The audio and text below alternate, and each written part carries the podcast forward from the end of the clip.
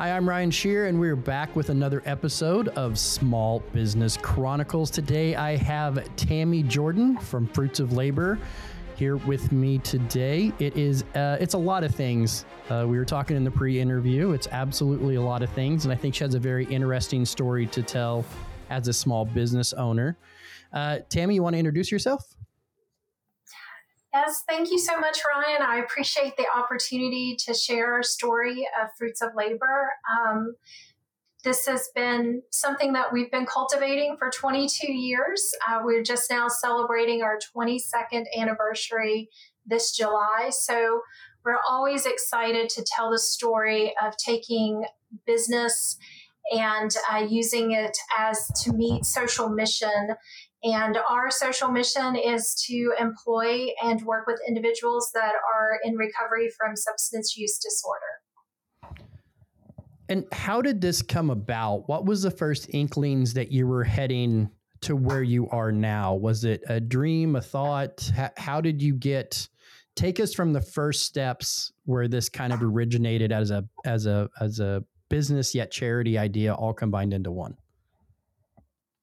So originally, um, Fruits of Labor began as a traditional business, and um, it operated that way for uh, over a decade. And then I, in 2009, went to visit a lady in Alderson Prison, which is located here in West Virginia, just a few minutes from our original location. And from that experience, seeing women in need of transitioning out of prison and um, reentry uh, with jobs, with skill sets. Um, it started this journey of research and um, opportunity to see how our agricultural production, our culinary production, um, wedding wedding cakes and catering could absolutely help see lives transformed and it not just be about the business side of growth, but actually transforming into the uh, growth of individuals. And if I understand it right, your organization is pretty farm to table because you have an agricultural center and you have all of these other. So where where did that start? Did you always were you always like a baker or coffee shop or or was that like where you were heading with that and then it got combined in with the charity aspect?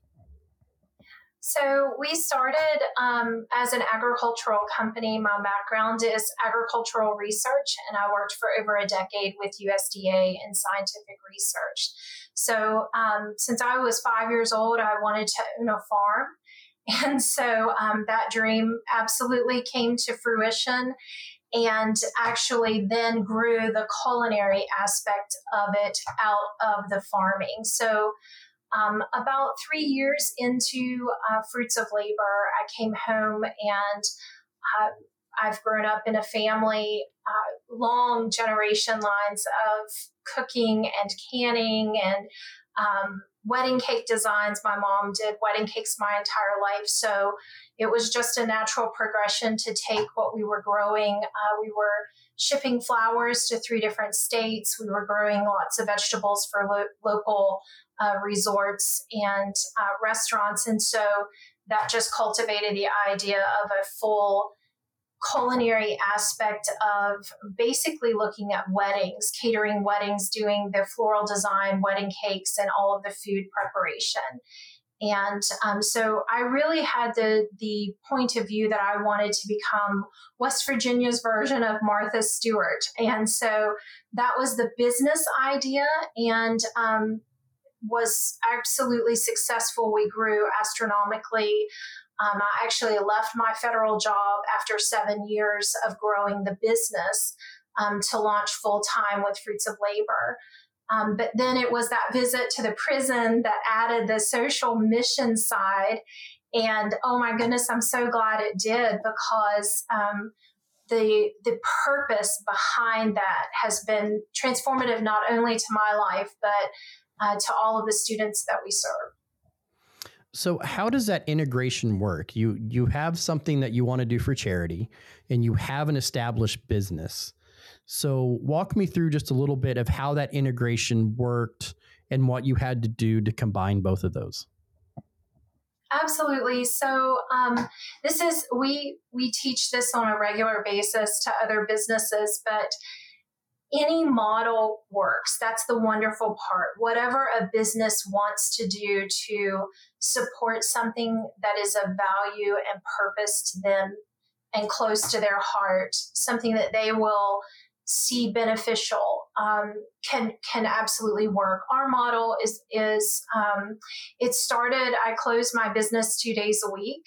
Um, so it was very extreme. And um, we went all in. We brought in 10 women from our local drug court program. And uh, that very first year, we had 80% graduation rate. Um, about a month into the program, the judge from drug court said, I don't know exactly what you're doing, but whatever you're doing, don't stop because it's as if it's not the same individual that's standing before me in court because their confidence and the way that they would present themselves um, completely changed uh, within even that short amount of time.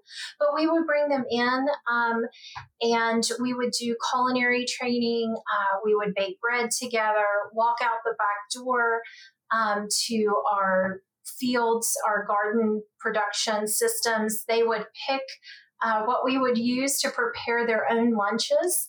Um, so it was very much focused on them. Um, there was not much integration within to within our customer base though so that was the first and then um, a couple years into that we added our very first cafe and bakery and so that started to integrate students within um, employment opportunities which was the next step that needed to happen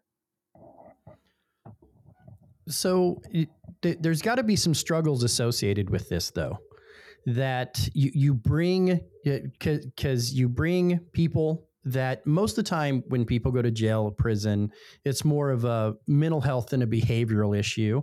It's more of a, uh, that. So, so I got a two part question. One, talk to me about a little bit of the struggles of learning how to cope and adapt with with maybe somebody with some issues, and the other one is what do you think it is about your program that resonates with them so much?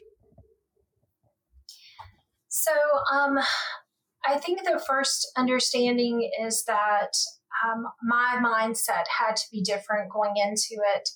Um, and everything that we built future was specifically built with with our students in mind and so we had to come to that place of every single student that walks into the door, no matter how many times they've been through recovery programs or how many times they've been in and out of prison, we have this expectation like we're absolutely shocked if they don't complete the program. And so coming in with that um, also forming a location of compassion um, educating our core staff um, so that we understand that this is our purpose and the output is the food and the coffee and the bakery items. But our purpose, our core mission is actually serving our students.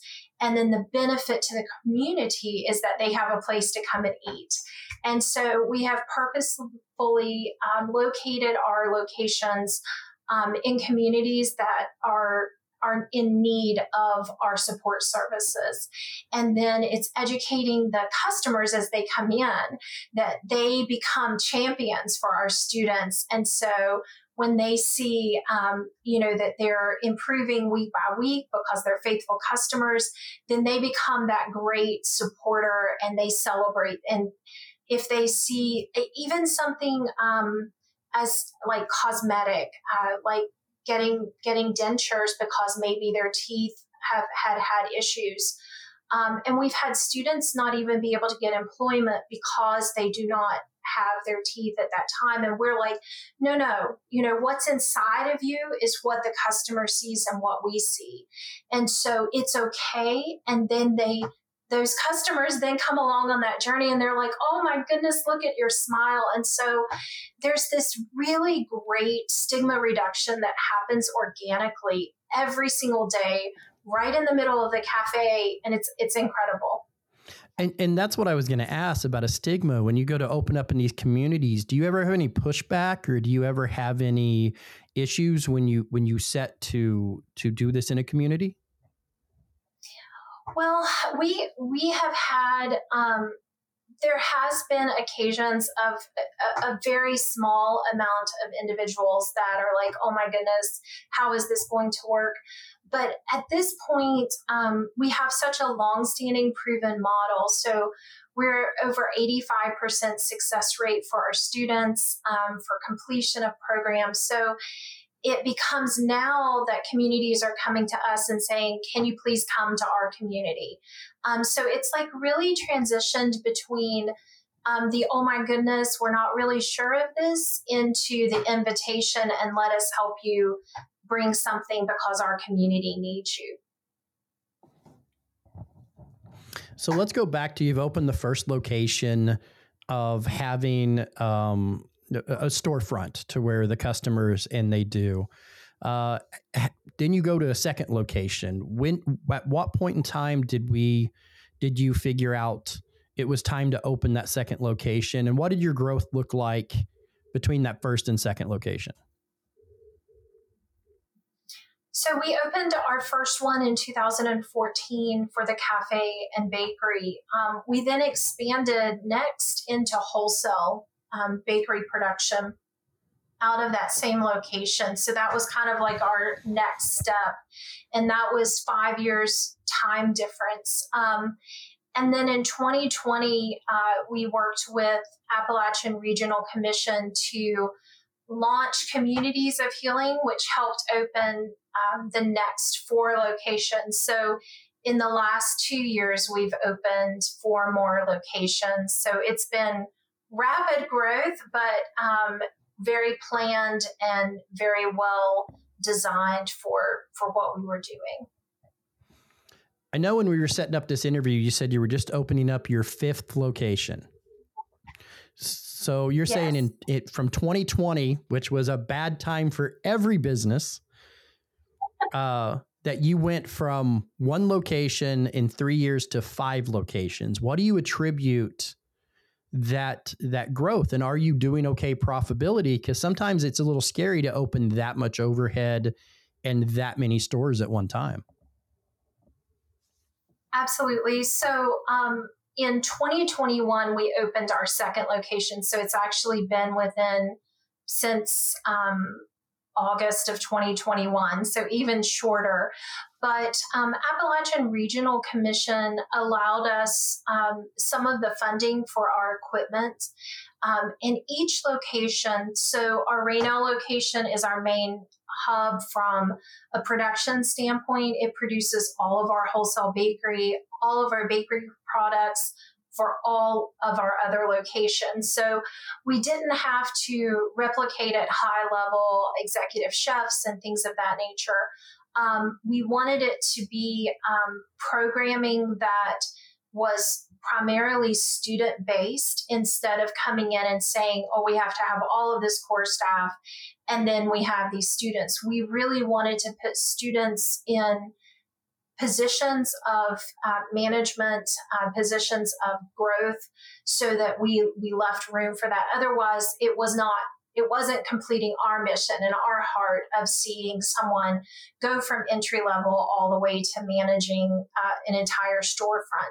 And so um, during that time, uh, we I was down to counting like $2 spoons, you know, how many things can you order and, and making sure that that was really um, definitely focused. Um, but then it was employing our students and training them, coaching them, teaching them how to do this themselves. And so we have two smaller satellite locations. And then our um, fourth and fifth locations are we have a main level cafe, and then in the ground level, we have a pizzeria that we just launched for that. Every single one of our locations has um, a conference center associated with it as well to do community meetings, um, trainings, educational things. Um, so it really starts to um, under you start to understand okay, how does this work from system standpoint, which is so important. Um, because if it was just flinging it open and hoping and praying it was going to work, then we would we would be in a disastrous situation at this point. And what? Tell me some of the struggles that you face because i understand with the program you're working not every story is going to be a success story. Not every venture that you take is going to pay off for you. So was there ever a time that you had a major struggle and thought about giving up? Like like thought maybe let's take another path. I love my job. I love what i do. And there are days i go home and think think that you know? So so in an adventure with all all the things you're going on what what are some of those struggles and, and feelings like Absolutely. So, um, 2016, we were just two years open in our Rainelle location, and we had a thousand year flood, and it wiped out the entire training center. So, I literally, with my entire team, we were trapped upstairs um, with the flood waters, and we washed. We watched our training center wash out the front window. So, of course, during those times, um, it's challenging to think, oh my goodness, we just came here we want to do this mission and yet how how does that look um, for a future? And so um, those are certainly times of discouragement and yet there's also this simultaneous encouragement um, because our entire nation and in people internationally came because our area was one of the hardest hit in west virginia with loss and death and so um, we had people from all over the world showing up at our doorstep and saying, How can we help?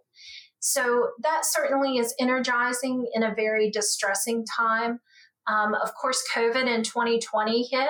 Um, we saw 80% reduction in our business and had to bounce back from that by doing other focused opportunities as as every single business across our world had to look at different challenges within that um, and to then think that we were launching additional places. Um, but really for me it's keeping the vision in mind um, staying purposeful. Uh, the hardest thing and the biggest struggle that I have is rest um, because I'm going all the time um, seeing our program grow and working with students. Um, and certainly, it is absolutely heartbreaking if you have a student overdose or you have a student that um, relapses. So, those times, it should break my heart. And if there's a time that it doesn't, then I need to reassess and come back to the place of our original mission because I've lost sight of what's happening. So, um, it is holding joy and sorrow simultaneously and understanding that that sorrow may not be forever for that student because as long as they have breath, we have hope. And we have had several students return back to us, rejoin the program. And we have one that did that, and she's now managing a full location and managing an entire team. So we don't know the end story. And so if we get caught only in the sorrow, we forget that there's joy to be had in our future. Well, I think your story is absolutely amazing. And I think there needs to be more businesses out there uh, to help people rehab through the problems in life. Uh, you don't give up on people. I, I think that's I, I think that's the, the core of what I'm hearing from your story is that you see a struggle and you help them through that struggle. And I really appreciate uh, the time you've taken to come share that with us. And and with that, I have uh, one more question for you: Is what's next? What is your future for Fruits of Labor and Community of Healing hold for you? What what what do you have in vision? So our Communities of Healing program. Um, we were supposed to in three years um, train 75 other businesses how to look at engaging individuals in recovery and we've we have reached over 300 and so that's exciting because that's taking root across our state um, and that will be a, an amazing and transformative things if every business in the state of West Virginia was able to uh, employ just one person a year in recovery, our state would radically change. And so that makes my heart really happy to see that. Um, our next phase is a huge agricultural um, expansion. We are adding, um, expanding our maple syrup, floriculture, honey, um, greenhouses, high tunnels, and um, within the next 18 months, that should support an additional 30 people in recovery. And so that's that's super exciting because that's my my passion and my love. So to see that project grow to the place that i had envisioned 20 some years ago is is amazing. Well once again we have tammy jordan from fruits of labor uh, and community of healing. How do we get a hold of you tammy? Is this just structured in west virginia or can you train businesses elsewhere um, they can always, businesses can always reach out elsewhere. We do have a couple online gatherings. One is happening um, July 31st of this year and December 4th that they can sign up on fruitsoflaborinc.com. Go to our Communities of Healing uh, tab at the very top of the page.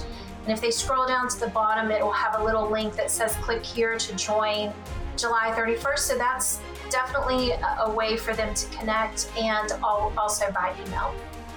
Absolutely. Thank you so much for, for being on the show. And uh, I wish you well. And it really warms my heart what you're doing. Thank you so much. I appreciate you, Ryan.